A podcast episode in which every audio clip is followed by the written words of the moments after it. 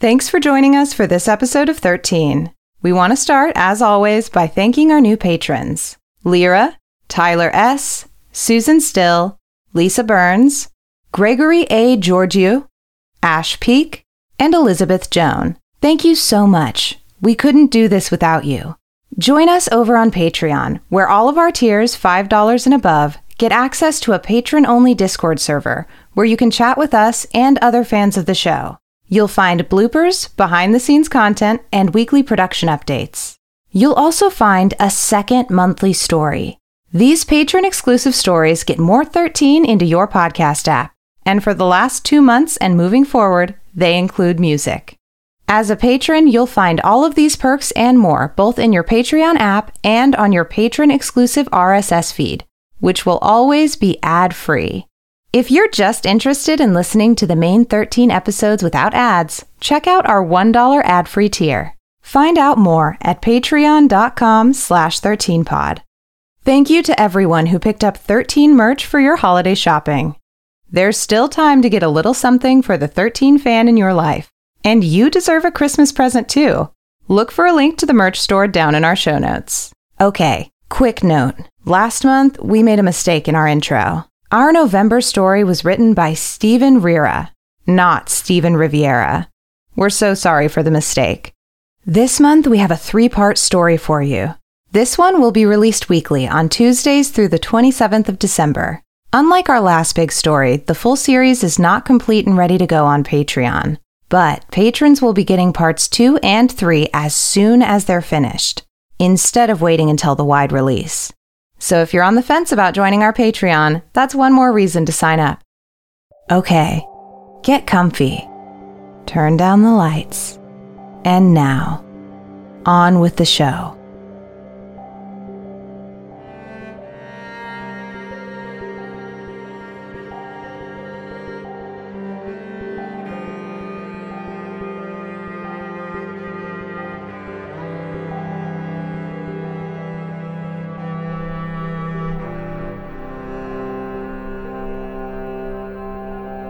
I've been flipping houses for most of my adult life. My dad passed away in my early 20s. When he died, I got a life insurance policy and what he'd built up in a 401k. It was a decent amount of money, and I used that money to buy my first investment property. My dad had been a contractor, and I'd worked with him off and on since I'd been old enough. So I thought that I knew what I was doing when it came to fixing up old, rundown houses. That first house, that first house taught me otherwise. I put a lot of blood, sweat, and tears into that place. And also, a lot more time and money than I should have. It was cathartic though. Tearing down drywall with my bare hands, the tedium of learning basic plumbing and HVAC, getting it all wrong and having to buy new materials to do it all over again. By the time I finished it, I'd taken out my anger and grief on the interior demolition. I'd meditated as I turned screws and spackled and sanded. I spent my nights falling asleep as I looked up at a dark ceiling, listening on a portable CD player to my dad's albums. That first house is where the most intense mourning and grief happened. It's also the only time I've lost money on a house but it's where I learned how to do it right.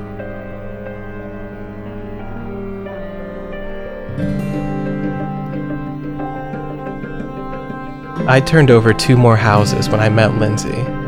A few weeks after we started dating, I was on a deadline to turn a house around, so I didn't have any spare time.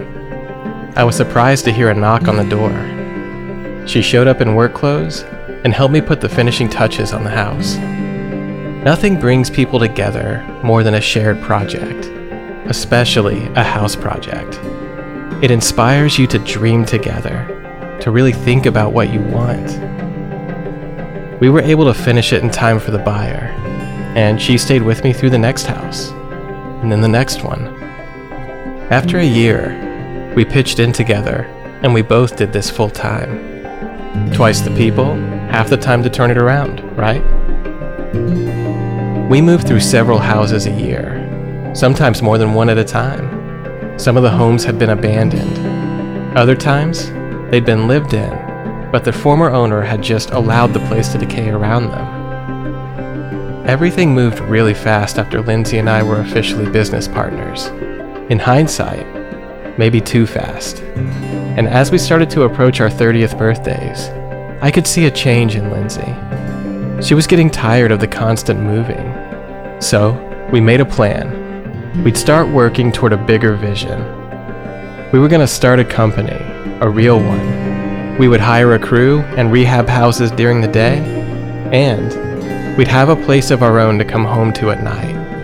A real, permanent home. We just had to push through until we had the money to make it happen. But somewhere along the way, we hit a wall. Our dream was always just a couple jobs away, and then a couple more. We were never quite able to get there. When she got pregnant and the baby came, we had to start being more selective about where we moved into next. It had to be suitable for a child. That meant we couldn't buy as cheap as we used to, and that put us further behind our goal. A couple more years passed, and with no end in sight, Lindsay had finally had enough.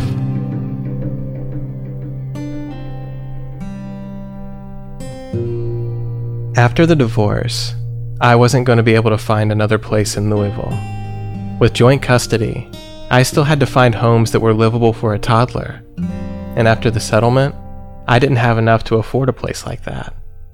So, I had no other choice than to start looking elsewhere and that elsewhere I found was Maysville, Kentucky.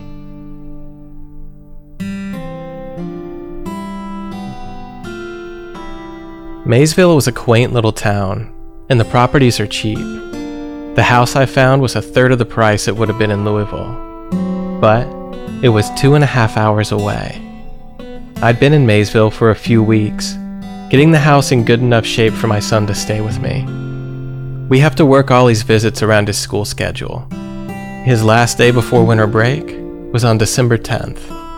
The next day, Lindsay and I would meet in the middle and switch out Ollie for the week. He would go home for Christmas with his mom and grandparents, and then come back for a few days and we'd do our own little Christmas here. And then he'd be back in school for the new year. And then, who knows how long it would be before I'd see him again. I hated that our visits were so far apart, but I was thankful for these two big chunks of time over the winter break. And, soon enough, I'd make enough to get back to the city, and these long drives and big stretches of time apart wouldn't be an issue anymore. We met up outside of Lexington, and Ollie jumped in my back seat. From there, we took a two lane road all the way to Maysville. The road curves around the outskirts of all the little towns that we pass. And then there's the long downhill stretch into the Ohio River Valley. By comparison to Louisville, Maysville is tiny, but out here, it's the biggest town around. It's just south of Ohio and not far from West Virginia. We got off the main road and onto a much smaller one. Then the road began a steep descent with a number of cutbacks as we made our way down to the old part of town. It was Ollie's first time seeing a road like this, and he loved it. As we approached the bottom of the big hill, the trees opened up and we could see the little river town coming into view. Old buildings, old houses, and in the distance, the Ohio River, a tall and imposing bridge crossing over it. The river was different here than in Louisville, here, the other side was all trees, and the bridge loomed high over the town. He asked if we could go across. I told him not now, but we'd go back over the bridge later. First, we needed to get to the house and unload. There was disappointment in his reply. Okay, he said. I made a mental note that come hell or high water, we would cross that bridge tonight. The divorce had been rough on him, and he needed to know that his dad would keep his promises.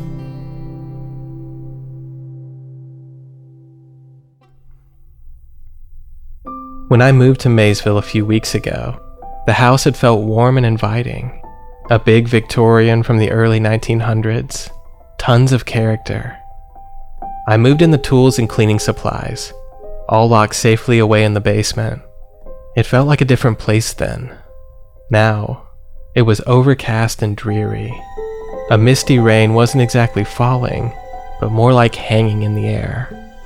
From the sidewalk, the house was a looming presence. Anywhere would have looked ominous in this kind of weather, but this place especially did. Over the past few weeks, I'd made good progress on the house. There were some persistent problems. I couldn't keep the kitchen cabinets closed. They always crept open overnight. It doesn't sound like much, but buyers are expecting everything to work as they should. Luckily, Ollie was old enough that I didn't need to childproof them. There was also a smell in the place from time to time, faintly like sewage. I hadn't found a sewage problem yet, and with any luck, it was just a bad heating coil in the water heater. I'd put it in the budget to replace that anyway. I'd also become a fixture at the local hardware store, and all the employees knew me. But while Ollie was here, the work was on hold. For one thing, it wasn't safe, and I wanted to make the most of the time that we had. I would pick up on the work again when he went back to stay with his mom. Maysville is an old river town. The Ohio River cuts a deep valley in the Appalachian foothills, so the town is surrounded by tall hills and ridgelines. The old part of town was built on a relatively flat patch of land directly adjacent to the river.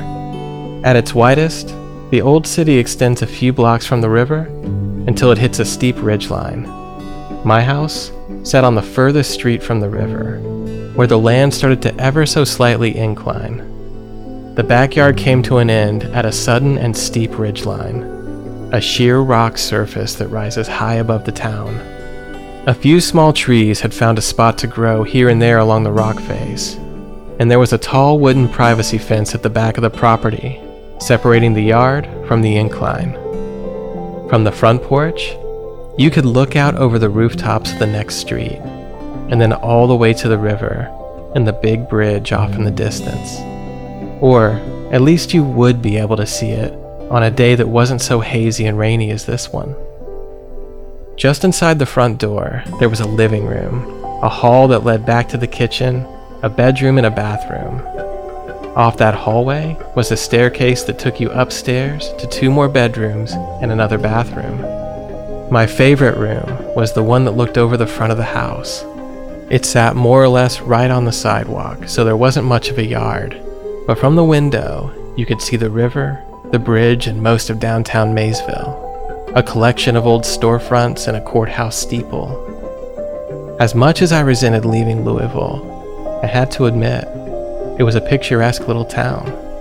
And this house, once I was finished with it, would double in value, and it would be one of this town's hidden gems. I was anxious to make my money and get back to the city, closer to Ollie and everyone else that I knew. But as the investor in me looked around this town, there were plenty of other houses just like this one. I could make this work for a couple of years. Maybe I could get a place back in Louisville and commute here for a week or two at a time. Maybe this was the break that we'd been working for all those years. Lindsay was gone, but Maybe there was a way for me to still make this work.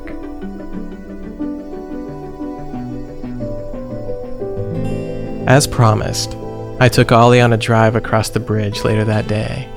A Welcome to Ohio sign greeted us on the other side of the river. The gray, overcast day had begun to dim into a dark and rainy night. We found a place to turn around and cross back into Kentucky. From the bridge, Maysville looked like something out of an old painting. The lights from town glowing through the mist, the abrupt darkness of the ridgeline behind them. Deserted streets, shrouded in fog.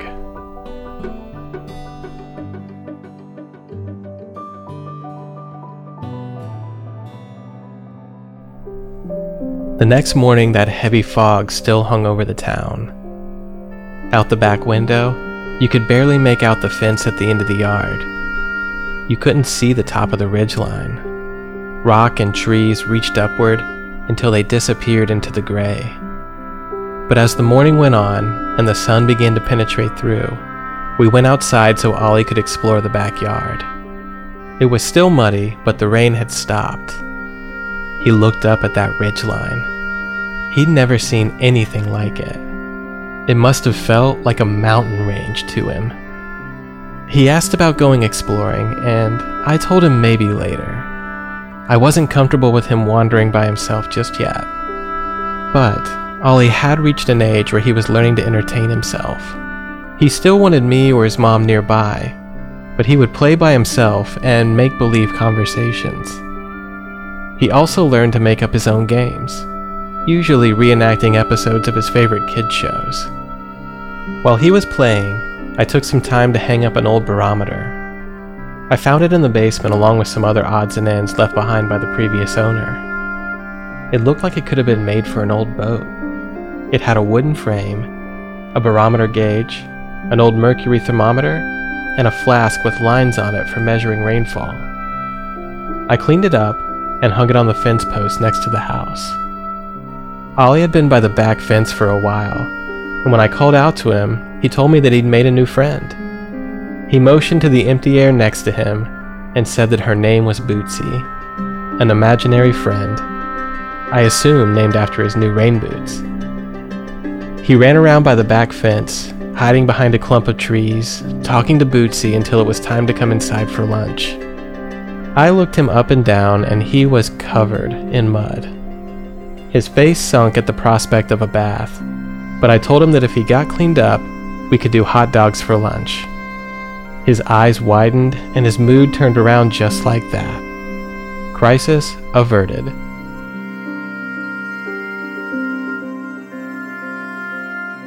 After our hot dog lunch, Ollie went down for a nap. It was a nice break in the day even though he could entertain himself some of the time, he still needed a lot of attention.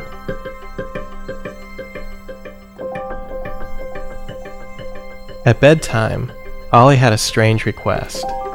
He asked if we could keep the windows open. I told him that it was too cold, but he said he wanted to see Bootsy.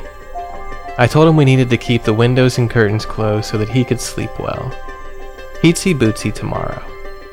He threw an exhausted little tantrum, but quickly wore himself out. When I was sure that he was asleep, I quietly let myself out of the bedroom. I went downstairs. They creaked loudly under my weight. I would need to look into that. I got a drink from the kitchen and then went out to the front porch. It was relatively warm for December, Nights on the porch have become one of my favorite things since moving to Maysville. It's quiet and calming, and it helps me wind down at the end of the day. Sometimes a barge or some other vessel will come downstream from the east. I'll watch the lights of the ship approach, pass by, and then fade off to the west, towards Cincinnati and Louisville, back home. But there were no boats tonight. A mist was forming above the water, slight and wispy. Overnight, it would expand, slow and silent. It'll creep out over the banks of the river and climb the long, shallow hill, all the way to my house. In the distance, a steady stream of unhurried headlights crossed the bridge. The air brakes on a tractor trailer echoed around the ridgeline. Somewhere nearby, a sound, like a stick breaking underfoot.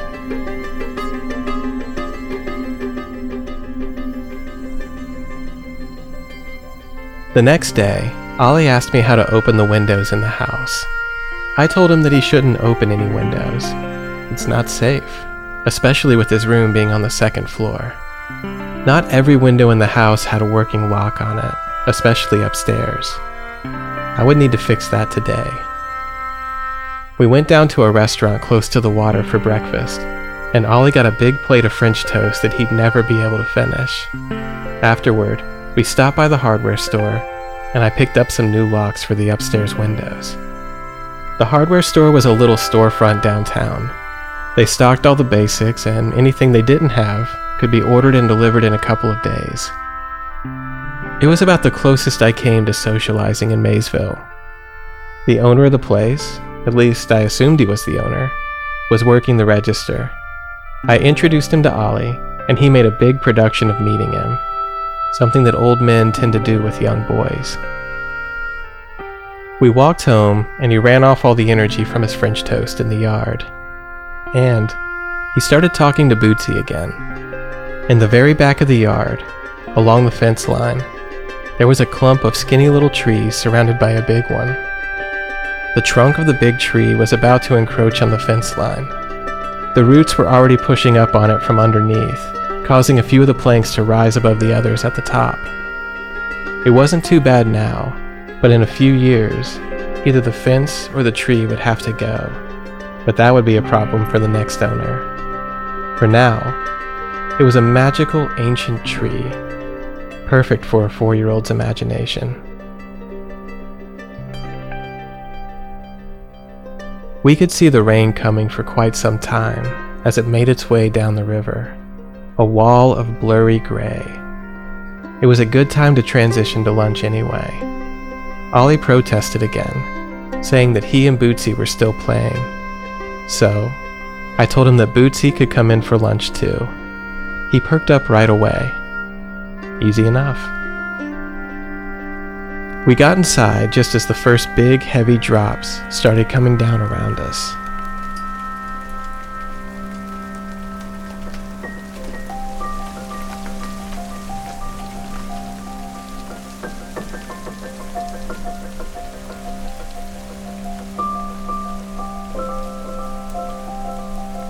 It had been unseasonably warm the last couple of days.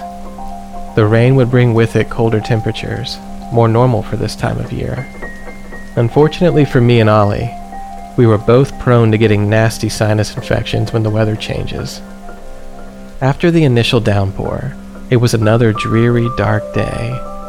Rain collected and dripped off the bare branches of the trees and the roof of the house. But on days like this, you can lean into the mood and make it an experience. I made grilled cheese and tomato soup for lunch, and then we watched a movie.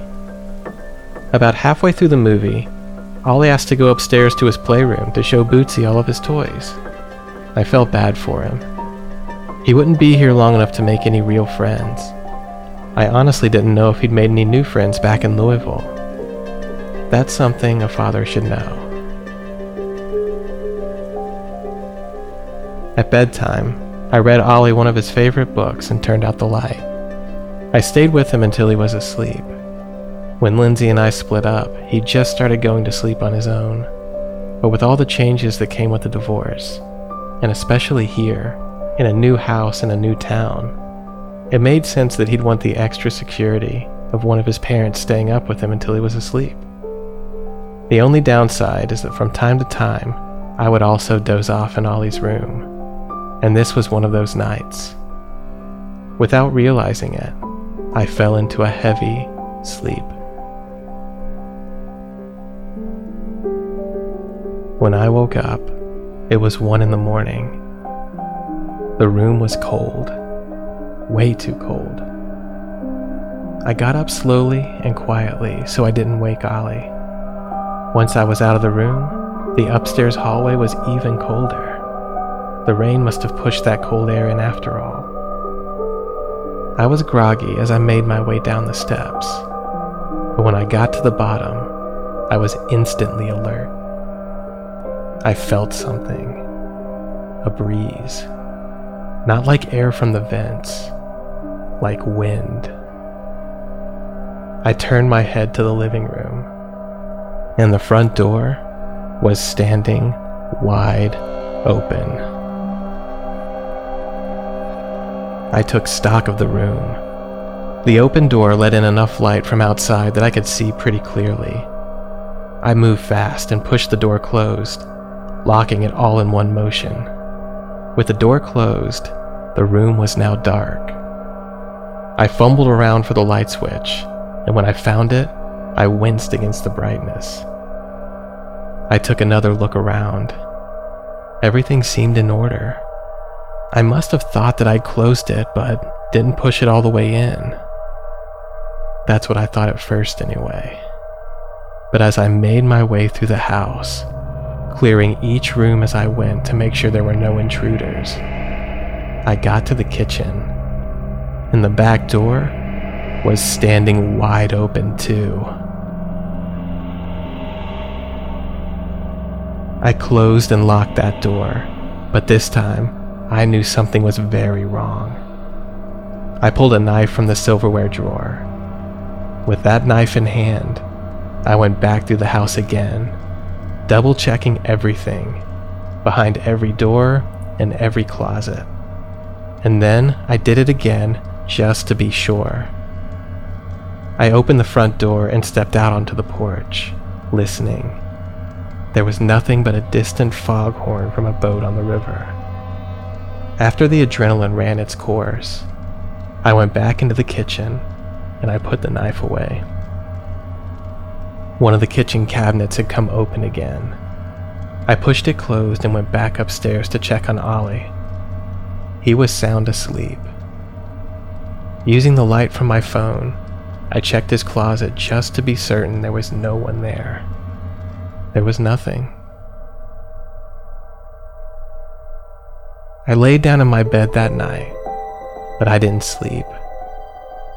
The thing about old houses is they're noisy, and every little creak and pop, every time the wind pressed against a window, I was hyper aware of it.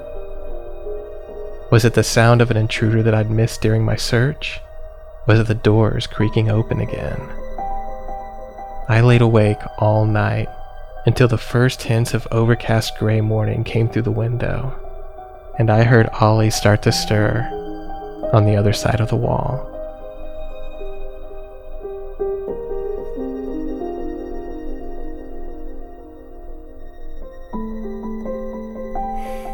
The next day was misty and dreary.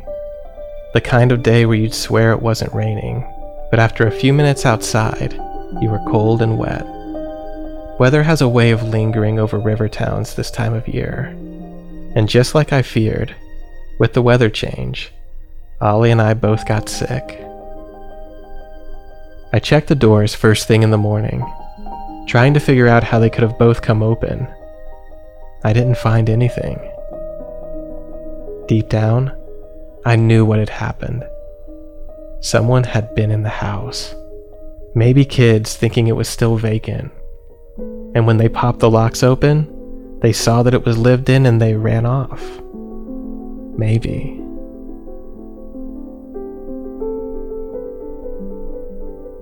Ollie and I drove to the hardware store. Instead of the owner that Ollie had met the day before, my favorite cashier was working.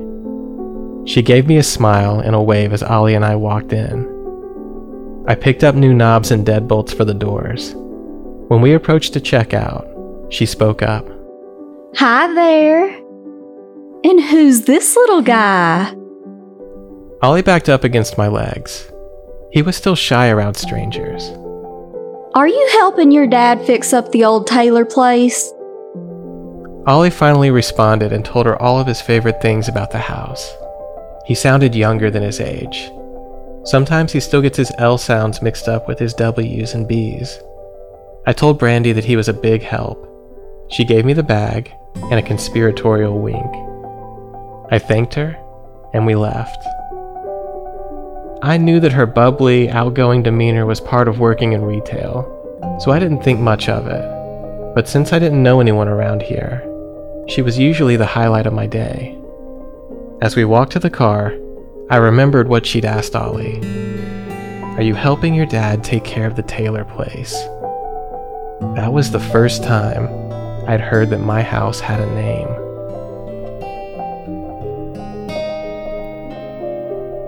I changed the locks while Ollie ate chicken noodle soup for lunch and watched one of his favorite shows. I gave him some children's allergy medicine, and after that, He told me he was going to go play upstairs with Bootsy. Perfect. He stayed in his playroom while I kicked my feet up on the arm of the couch. Having not slept the night before, I was already exhausted. I immediately dozed into a heavy sleep. When I woke up, the light in the living room had changed. I looked at my phone. I'd been asleep for two hours. I shot upright. Panic set in fast. But right away, I could hear Ollie moving around upstairs. I heard the usual clattering of toys on the floor. Everything was fine. He was here. He was safe. I took a deep, relieved breath and climbed the stairs to check on him. He didn't even seem to notice that I'd been asleep. I went downstairs to get a drink of water, and that's when I noticed the back door was open again. It wasn't wide open like last night, it was just cracked. Maybe I hadn't closed it all the way? I stepped into the backyard and looked around. Surely I'd have woken up if someone had come in the house. But before I went inside, I noticed something on the ground. It was that barometer that I'd hung up the day before. It had been in good shape when I hung it up, very well preserved. But now, it was all battered and scraped, far worse than if it had just fallen off the fence. I noticed a rock on the ground nearby, with a point that would have made scrapes just about the size of the ones on the barometer. I went back upstairs to Ollie's playroom and I asked him about it sternly. He looked like a deer in headlights. He said he was just trying to get the medicine out of it for his cough. What medicine? I asked. The medicine inside the thermometer, he said. I felt my head spin. There wasn't medicine inside the thermometer. It was mercury. He'd been trying to drink mercury. He went on. She told me to smell the bottles in the basement too, but I didn't because the door was locked. My mouth must have fallen wide open. The basement's where I keep my chemicals and tools out of his reach. He shouldn't even know that they're there. I reacted more harshly than I should have, but I was horrified. If he'd known how to open that door or smash that thermometer, he'd have killed himself while I was sleeping on the couch. I was terrified, and Ollie started crying too, reacting to me. I got a hold of myself and I gave him a hug. Where'd you get an idea like that? That's not medicine, okay? It's very dangerous. He nodded his head and looked up at me. His lip was still quivering. He was trying to hold back tears. He said he was sorry, and then he said, that Bootsy had told him it would help.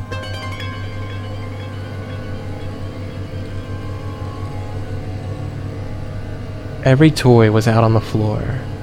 The room was a complete mess. But that's the least I deserved for falling asleep on him like that. We made a couple new rules that day. Don't go outside without telling me. And don't take any medicine unless me or his mom gives it to him. After cleaning up his playroom, I didn't feel like cooking, so we ordered dinner. Sometime after dinner, he told me that Bootsy had to go home. I told him that it wasn't bedtime yet, and she could stay a little longer if she wanted. There was no harm in playing along. But Ollie insisted. She has to go. Her dad is waiting. I feigned a look of understanding. Well, we don't want to keep Bootsy's dad waiting. I asked offhand, where do Bootsy and her dad live? Ollie looked up at me like it was a perfectly normal thing to say. She lives under the tree.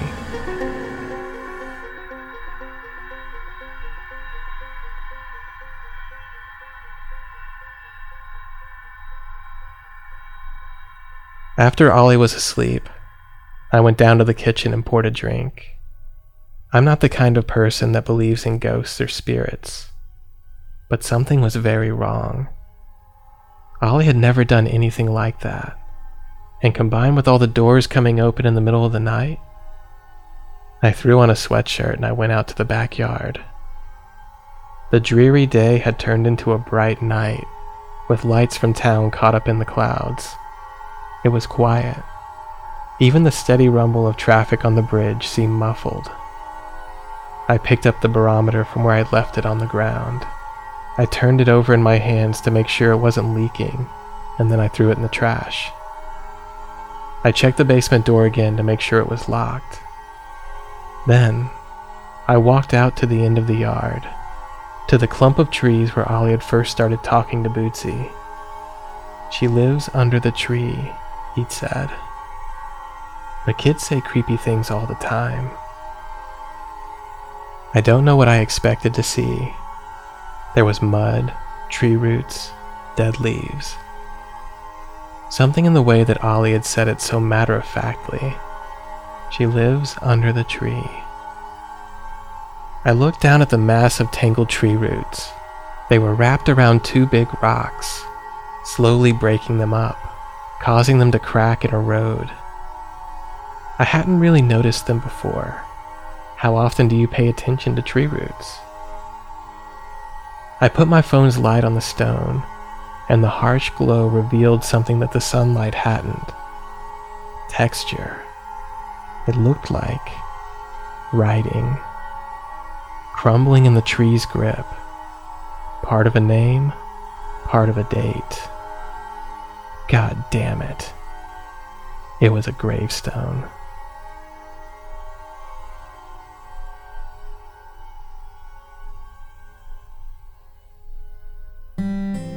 The week went by too fast. And just like that, it was almost time for us to pack up his things and make that long drive to meet his mom.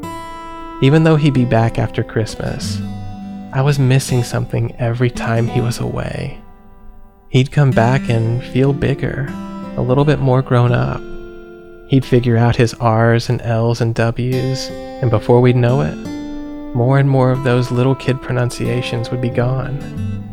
He'll have new games to teach me so I can play along with them, but he'll have moved away from some others, and that little part of life, it'd be gone. Sure, something new would come in its place, but you mourn little things like that when they're gone. I think every parent has the same thought at some point a wish that we could stop the passage of time or slow it down a little bit. Keep my little boy like this just a little bit longer. Keep that simple, uncomplicated kind of love. Hold the real world off just a little bit longer. But that's not how life works. We only get the time we have, and when it's gone, it's gone. That goes for your kids' time too, and I was missing too much of it. His last night with me, we went to bed at our normal time. He asked to leave the curtains open again so he could see Bootsy. He'd done this every night this week, and every night I'd close them after he went to sleep. But tonight, I was already missing him, even though he hadn't gone home yet. I decided to lay there a little longer. Ollie snuggled up against my side, and just like I do sometimes, I closed my eyes, and before I knew it, I was fast asleep.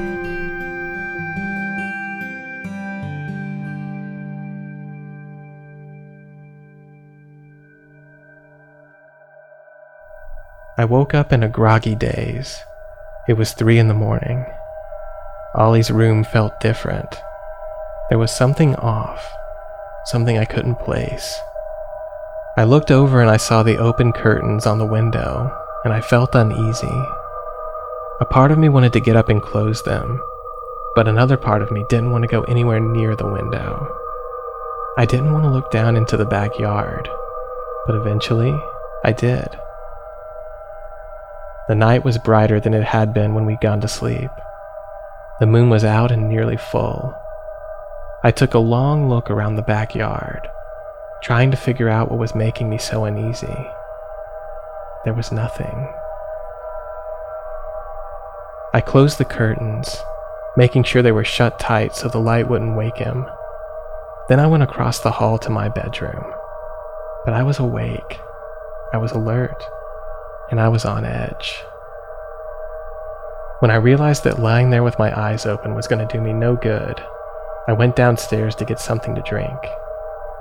Outside the kitchen window, I could see the whole yard clearly. I got a coat and then stepped out the back door into the grass. I walked back to the tree by the back fence, the one with the gravestones caught up in the roots. I looked at them for a long time. I couldn't believe that I was seriously thinking about it, but I was. That would explain the doors. It would explain the uneasy feelings. And it would explain Bootsy. I took my light off the stone and the tree roots and turned back toward the house. That's when I got a shock. The house wasn't the way that I'd left it. The curtains in Ollie's room, the ones that I'd closed before leaving, they were open again.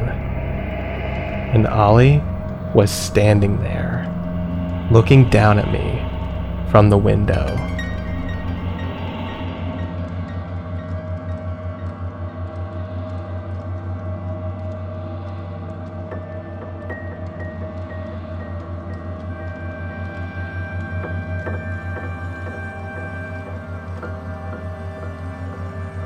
Thank you for joining us for this episode of 13.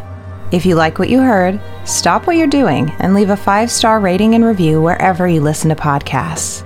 This was part one of Tangled in the Roots, written and narrated by Ian Epperson. Brandy is Bridget Howard. Music, editing, and sound design by Caleb Ritchie. Our producer level patrons are Rick Linville, Tattooed Fox, Rhiannon, Sean Geary, Anthony Diaz, Michael Vasquez, Paul Doyle, Amy Harper, Delta Tango, Jackie Kay, Taylor Crabb, Chantel Payne, Nick, and Emily Douglas. Thank you so much for your support. Our patrons get access to an exclusive Discord channel to chat with the creators, and they get a second monthly story. On Patreon, you'll find merch, bloopers, behind the scenes content, and weekly updates on the show.